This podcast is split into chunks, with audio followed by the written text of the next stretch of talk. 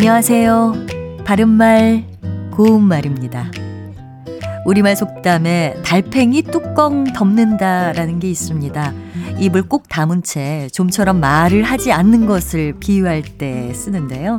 예를 들어, 어, 정말 달팽이 뚜껑 덮은 것처럼 아무 말도 하지 않을래? 라든지, 범인이 수사에 협조하지 않고 달팽이 뚜껑 덮었다 같이 말합니다.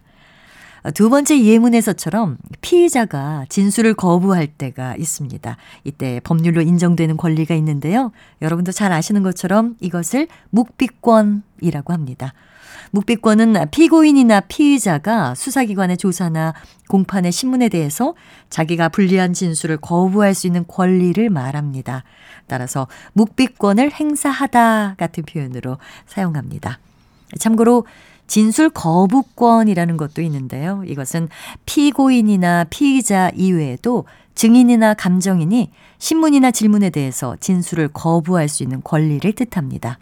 그리고 증언 거부권이라는 것도 있습니다. 이것은 증인이 법률에서 인정하는 일정한 사유에 따라 증언을 거부할 수 있는 권리입니다. 예를 들어서 의사, 약사, 변호사, 성직자 등 직업상 비밀 준수의 의무가 있는 경우라든지 자기 또는 친족, 가족, 후견인이 형사 책임을 받을 염려가 있는 사항에 대해서 그 진술을 거부할 수 있는 권리입니다. 바른말 고운말 아나운서 변희영이었습니다.